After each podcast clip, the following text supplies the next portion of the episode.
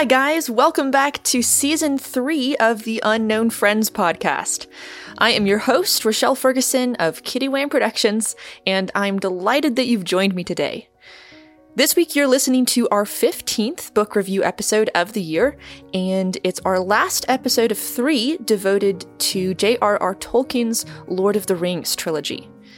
So, over the past two episodes, we discussed Tolkien's life and career, um, his process of writing The Lord of the Rings, and more specifically, some themes he develops in the first two books of the trilogy The Fellowship of the Ring and The Two Towers. Today, we are completing our discussion of Tolkien's work by taking a closer look at The Return of the King, the final installment of The Lord of the Rings, and we'll be considering some of the deep, overarching themes of the trilogy as a whole that come to fruition here in Book 3. So, without further preliminaries, let's get going. So, Book 2, The Two Towers, um, of course, brought our heroes some high moments as well as some of their darkest trials, and it ended on a cliffhanger with Sam and Frodo on the brink of the land of Mordor and in very dire straits. Frodo was captured by orcs, and Sam escaped with the Ring of Power, but he feels that it's his first duty not to try to destroy the ring by himself, but instead to pursue the orcs and rescue Frodo if at all possible. So I won't go into the details, but Sam and Frodo do get reunited and do resume their trek towards Mount Doom, but with very little hope of reaching it undetected by the Dark Lord Sauron and his servants. But hope has been so faint for them for so long, and the dangers around them loom so close that they practically have no other option. Uh, I mean, it's literally either keep going or sit down and die. They are out of water, nearly out of food, and the only tiny hope they're clinging to is that maybe, just maybe, they can survive the last couple of days it will take to reach Mount Doom, just long enough to arrive and throw the ring into the fire and complete their quest. At this point, being able then to turn around and get back home is really out of the question. Meanwhile, their friends are mustering against the armed forces of Mordor that Sauron has sent out against Minas Tirith, uh, the chief citadel of the Men of Gondor. Aragorn, Legolas, and Gimli have taken a dangerous path toward Minas Tirith in the hopes of finding reinforcements, while the hobbit Merry has traveled with the army of the men of Rohan, who are journeying as swiftly as they can, hoping to reach Minas Tirith in time to participate in the battle they know is about to take place. And Gandalf and the fourth hobbit, Pippin, went on ahead to Minas Tirith a few days prior, and Pippin has actually taken service under the Lord Denethor, who is the steward of Gondor in the absence of a king there has been no king of Gondor for centuries. But prophecies say that one day a descendant from the ancient line of kings will arrive and reclaim the throne. So, except Frodo and Sam, who are in Mordor, and except Boromir, who died in battle in Book One, all the other members of the original Fellowship of the Ring are converging on Minas Tirith joining the forces of men to fight Sauron's armies. And we watch this develop over the first few chapters of The Return of the King, and eventually we witness the siege of Minas Tirith and the ensuing battle. Our heroes fight valiantly, even in the midst of fear, um, though many are wounded, and ultimately, Sauron's forces are driven back. But this is, in some sense, kind of a hollow victory or at least our heroes know that it will all be for nothing if the Ring of Power does not get destroyed. If Sauron discovers Frodo and Sam moving through his stronghold of Mordor, he will seize the ring and its power will enable him to crush his enemies absolutely. So the fate of Middle Earth hinges on the choices of Frodo and Sam and what happens to them. So, as I'm sure you probably already know, our heroes keep striving to the bitter end, even when it's absurd to hold on to hope. And ultimately, the ring is destroyed, though in a most unexpected and yet somehow inevitable way. And Sauron's power collapses, and Frodo and Sam are rescued from the very heart of Mordor. The members of the Fellowship of the Ring are reunited in Minas Tirith. Aragorn takes his rightful place as King of Gondor, and the hobbits head home to the Shire. Now, in the last chapters of The Return of the King, there is a development that might seem a bit strange. And if you've watched the Lord of the Rings movies but never read the books, you'll probably be quite surprised to hear what actually happens. Frodo, Sam, Merry, and Pippin are heading home and they arrive on the outskirts of the Shire and they are met by unexpected changes. The hobbits there are living in fear and subjection to a mysterious chief called Sharky, who has brought in a band of ruffians to enforce a lot of unjust rules he's made for the hobbits. The chief and the ruffians have cut down groves of trees and demolished hobbit homes. They've just made a mess of everything, and they've jailed any hobbits who've tried to stand in their way and even killed at least one. So, this is the Shire that our hobbit heroes come home to. So unlike the peaceful, fruitful haven they expected on their return. So they have to set it right. They have traveled the world, they've grown into wise warriors, and so they now have a responsibility to their home and their people. So Merry and Pippin, who won great renown fighting in the battle for Minas Tirith, they muster the hobbits with Sam's help and they wage what goes down in Hobbit history as the Battle of Bywater, and they defeat the ruffians. But they still have to deal with this strange chief called Sharky, who turns out, astonishingly, to be Saruman, once a mighty wizard, but now a pathetic little tyrant who decided to wreak some havoc and misery in the Shire out of simple spite. So Frodo urges the hobbits to actually have mercy on Saruman and not kill him, no matter how much he might deserve it. But in the end, Saruman is killed, though not by any hobbit. His slave, Grima Wormtongue, murders him. And so ends his oppression of the Shire. There is a big mess to clean up afterward, of course, and so the hobbits set right to work, rebuilding, replanting, doing their best to restore the Shire and even improve on its old ways, though not everything can be restored. Some things must be lost, or changed at least. But they succeed in making the Shire a good and thriving land again. And our heroes sort of live happily ever after, but more on that later. Now, plenty of readers have gotten through this this chapter about Saruman in the Shire, and they've sat back and thought, what in the world? You know, why why is that in there? It's weird and anticlimactic. You know, after this epic War of the Ring, Tolkien tags on this extra little climax at the end where the hobbits have to fight a tiny battle in their hometown to remove Sharky from the Shire. It feels like a weird letdown after the epic scope of the main conflict. I think perhaps the key, or a key, to understanding this chapter, which Tolkien named The Scouring of the Shire, is to pay attention to Frodo, Sam, Merry, and Pippin's attitude toward the whole thing. They are disgusted and saddened by what Saruman and his henchmen have done, but really not for a moment are they afraid. From the first time they set foot in this altered Shire, they deal with the situation with confidence and grace.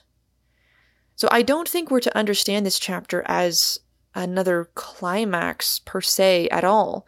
It is a practical and natural and meaningful coda to all the previous adventures it really makes perfect sense that Saruman, once expelled from the Council of Wizards, would try to be a little tyrant somewhere. and nowhere more likely than the land of hobbits, which were people his rival Gandalf always loved and believed in, but Saruman had always underestimated and learned to despise them. So, of course, he tries to oppress these people out of his malice. And the invasion of evil into Frodo's homeland while he's away on an epic quest is not only natural, but also, I think, extremely relevant to real life.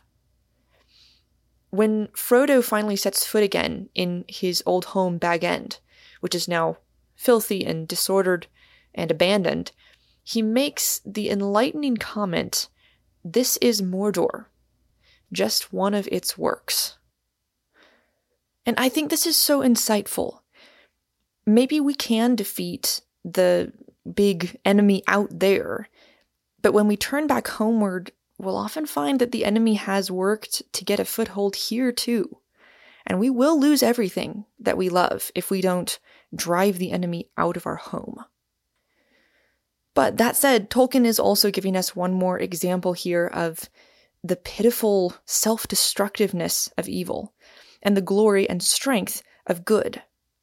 Saruman has shriveled since we knew him before, and in the end, it's his own slave who kills him. In contrast, Frodo and his three friends have developed amazingly over the course of the story. They have matured from foolish, frightened hobbits into impressive leaders.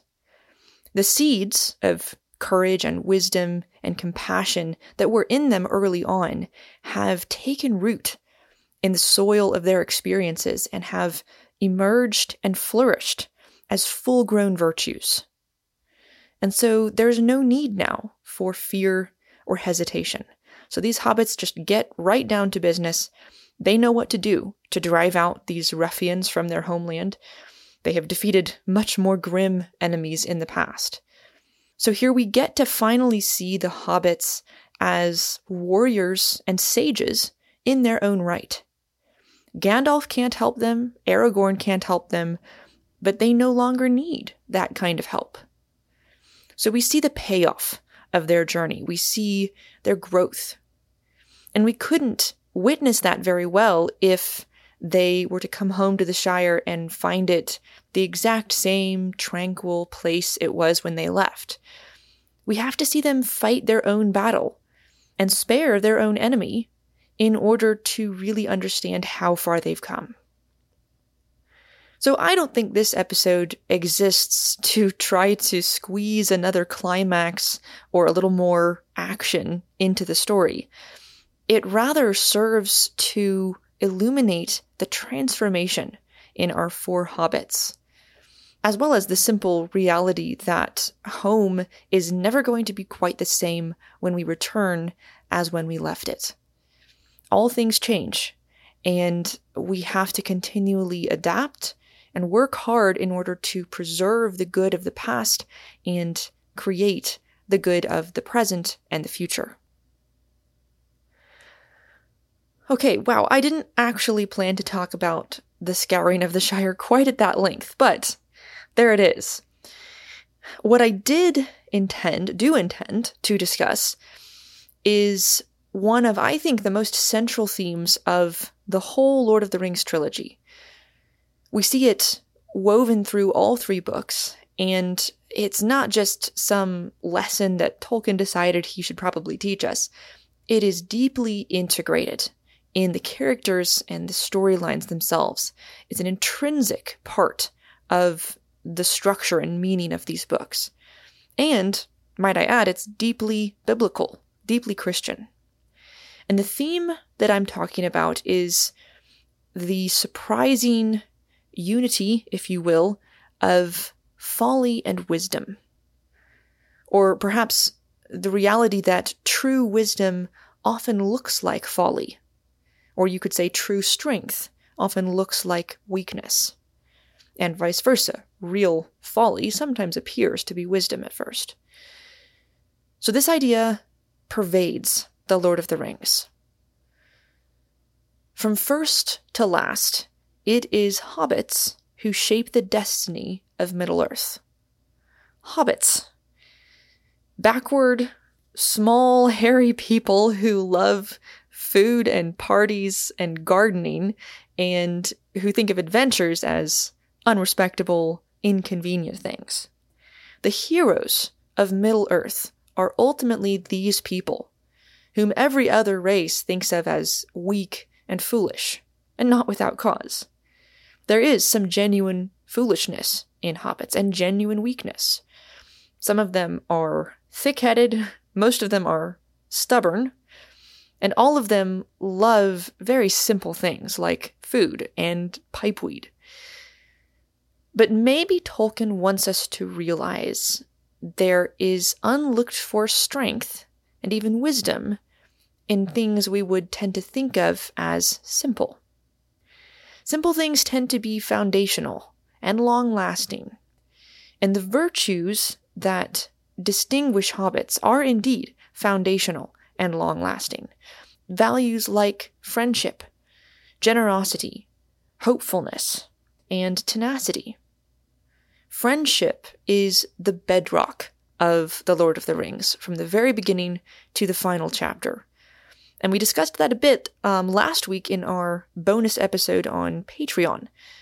The entire story of The Lord of the Rings exists because of and for the sake of friendship. And then generosity is a surprisingly important virtue of hobbits. Bilbo seems to be the only ring bearer who was ever able to voluntarily give the ring of power to someone else. And that's huge after he had been its owner for decades. If that act of generosity had not taken place, we would not have the story of The Lord of the Rings at all. And then the other two Hobbit virtues I mentioned, hope and tenacity, these two are closely connected. I think tenacity, or um, stubbornness, if you will, is what takes over when there's no hope left, or when hope seems absolutely foolish, since that's kind of the theme we're talking about folly that actually conceals great wisdom and strength. Across the whole trilogy, hope seems to be the epitome of foolishness. The power of the Dark Lord Sauron, his host of evil allies, and evident weaknesses among the men and elves and others opposing Sauron, all these things make it extremely unlikely that Sauron can be defeated. And then you add to that the plan that the good guys come up with to make a weak hobbit the bearer of the Ring of Power and send him off with just one companion, also a weak hobbit, into the Dark Lord's perilous land to try to destroy the ring. This, if anything, should be a job for a battalion of mighty, seasoned warriors. And even then, it would be unlikely to succeed. So everything is stacked against this unbelievable plan. It is folly to try it and to hope in it. Denethor, steward of Gondor, calls it a fool's hope. And Gandalf, interestingly, echoes this phrase when Pippin asks him if there's any hope left for Frodo. There never was much hope, Gandalf says. Just a fool's hope, as I have been told.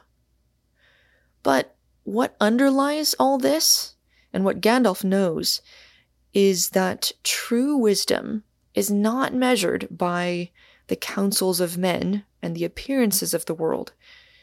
True wisdom looks like folly because it is based instead on realities that are difficult or even impossible to see.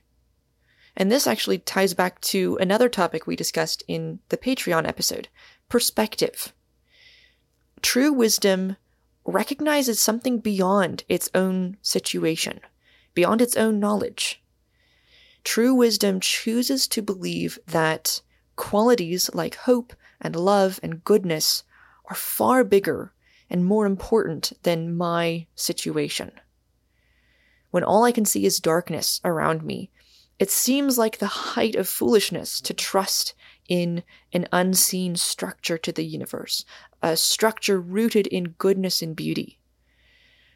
So Gandalf acknowledges that it is a fool's hope to believe a hobbit could save Middle Earth. But he still hopes, because he trusts that good is older and stronger than evil, despite all the appearances to the contrary. There's this fantastic passage in the middle of The Return of the King that puts all this in perspective um, and also incorporates another idea or two that I want to comment on. This is when Frodo and Sam are making the last stage of their desperate journey across the barren land of Mordor, and in exhaustion, they have paused to try to catch a few hours' sleep. And Frodo drifts off immediately, but Sam is awake a few minutes longer. And Tolkien writes this Peeping among the cloud rack above a dark tor high up in the mountains, Sam saw a white star twinkle for a while. The beauty of it smote his heart as he looked up out of the forsaken land, and hope returned to him. For, like a shaft, clear and cold, the thought pierced him that in the end the shadow was only a small and passing thing. There was light and high beauty forever beyond its reach. His song in the tower had been defiance rather than hope, for then he was thinking of himself.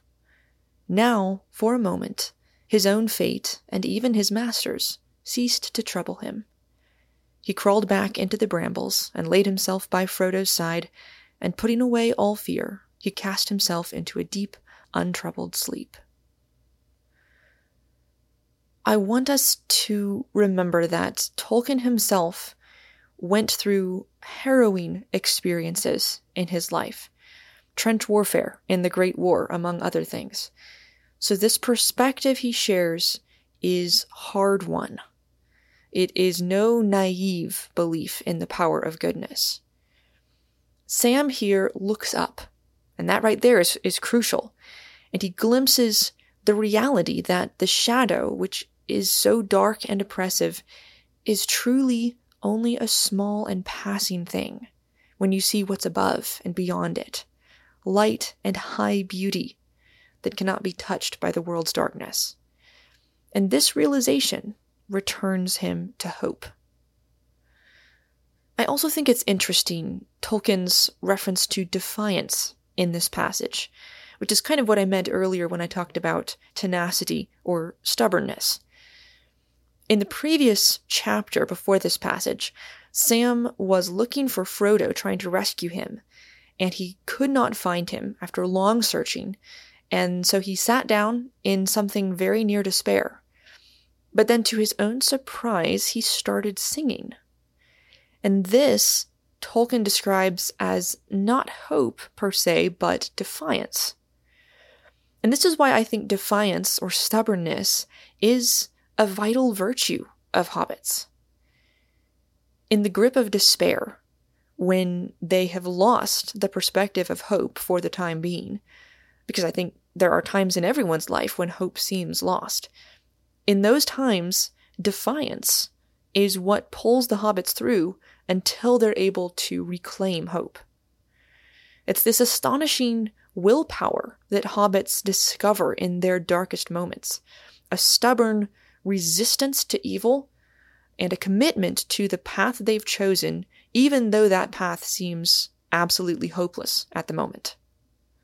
That kind of defiance is noble and it's the only thing that protects our heroes from utter despair and keeps them from giving up. So, that is, I think, another kind of so called folly, another simple foundational virtue that is revealed in Frodo and Sam and Merry and Pippin in their times of greatest trial. But the passage that I read about the star points us to one more character quality that we see in hobbits and in all of the heroes of the Lord of the Rings. And it is, in one sense, yet another example of strength that can look like weakness. And this quality is also deeply knitted into the trilogy's central theme of friendship. What I'm talking about is humility, or we could also say self sacrifice. After Sam glimpses that star and is restored to hope, Tolkien writes, For a moment, his own fate, and even his master's, ceased to trouble him, and he's able to go to sleep, putting away all fear.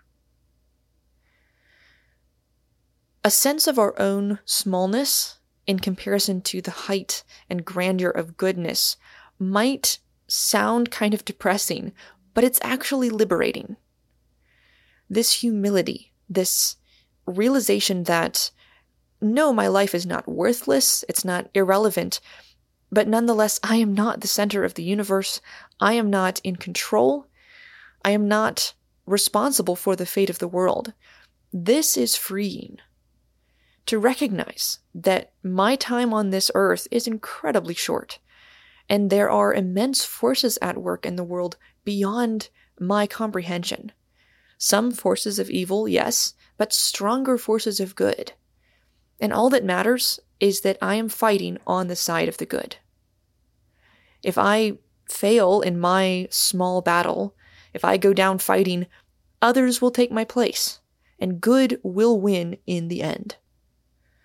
So, this perspective enables the heroes of The Lord of the Rings to fight with courage, greater courage even than if they believed the fate of the world did rest in their hands, which would be paralyzing. Humility enables them to do more, not less, because humility frees them to risk everything, to put their own lives on the line and sacrifice themselves if necessary, because they're fighting for something beyond themselves. This is beautiful and biblical. It's, again, the wisdom of foolishness, um, like Paul speaks of in 1 Corinthians. And it is the greatest love a person can show that he's willing to lay down his life for his friends. And this actually brings us to the theme with which The Lord of the Rings leaves us in the very final pages of The Return of the King the interconnected themes of loss and restoration. In the very last chapter, the hobbits have returned to the Shire and driven out their enemies, and they set about healing their homeland and their community. And they do a beautiful job. Some things are lost forever, but other good things get established. So it's a time of change, which is always difficult, but great gains are made, and the hobbits' friendships are what strengthen them through the transition. But unlike his friends, Frodo carries wounds that cannot be fully healed in Middle Earth. And after two years back in the Shire, he has come to understand this reality, and it is granted to him and to Bilbo, who bore the ring before him, to leave Middle Earth forever on a ship bound for the Undying Lands and they'll travel with Gandalf and Elrond and Galadriel, the great protectors of Middle Earth, who have now fulfilled their tasks, as Frodo has his, and they are no longer needed.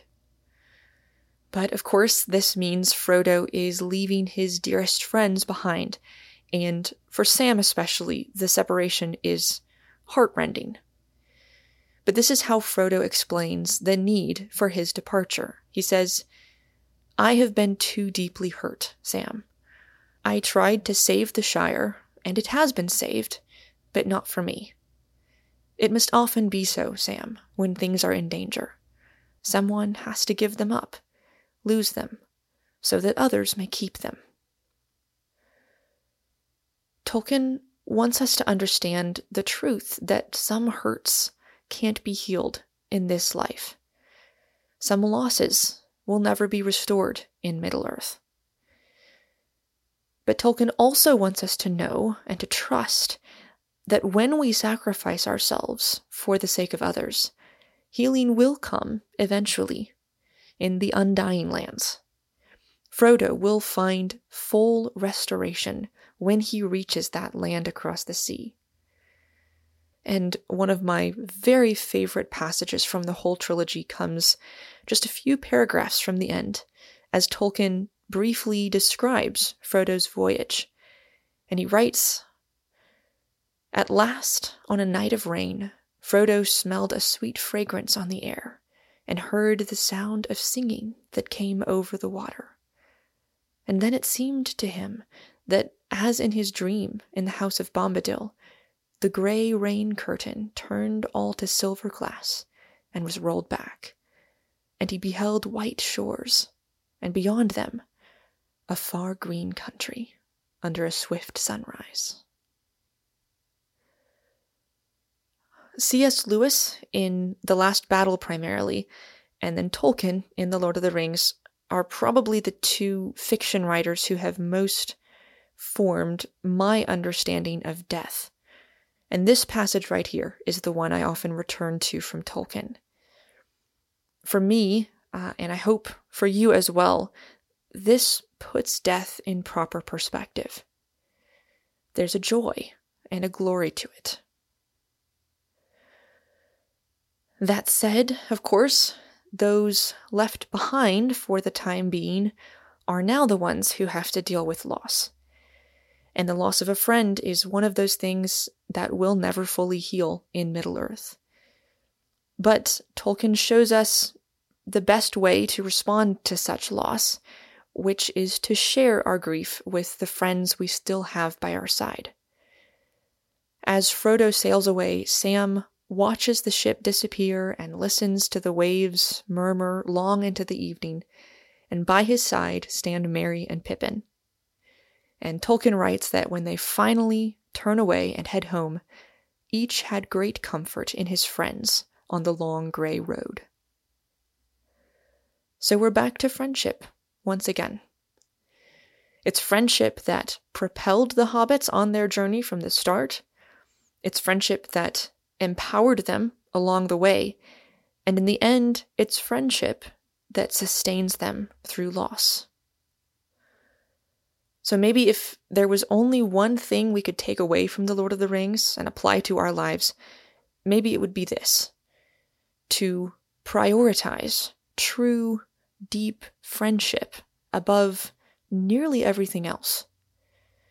To find and to be trustworthy friends who will walk through the darkness together, serve each other, sacrifice for each other, celebrate and comfort each other and persevere together all the way to the journey's joyful end. Well, it's been a brief but a joyful journey for me to get to revisit The Lord of the Rings for a few weeks and discuss it here on the podcast. And I hope it's been a meaningful journey for you guys as well. Thank you so much for being my unknown friends and joining me for these episodes. I would love to hear from you if you have thoughts to share on The Lord of the Rings. Uh, there are so many more facets of meaning in these books than I've had time to mention on the podcast, and I would really enjoy getting your take on the trilogy's themes if you want to message me by email or on social media. In two weeks, we will be transitioning to a new trilogy on the podcast. Our first, and incidentally not last, science fiction trilogy of the season. I am excited to take a look with you guys at Isaac Asimov's Foundation trilogy, starting next time in episode 16, which will be coming out on Wednesday, August 3rd. So I hope you come back for the launch of that discussion. In the meantime, if you haven't yet, I would really appreciate it if you would leave a quick review of the Unknown Friends podcast on Apple Podcasts or wherever you may be listening, and make sure you're subscribed to the podcast as well. Thanks so much. As always, I am your host, Rochelle Ferguson, and you can learn more about me and my work as a playwright at my website, kittywayneproductions.com. Thanks again for listening.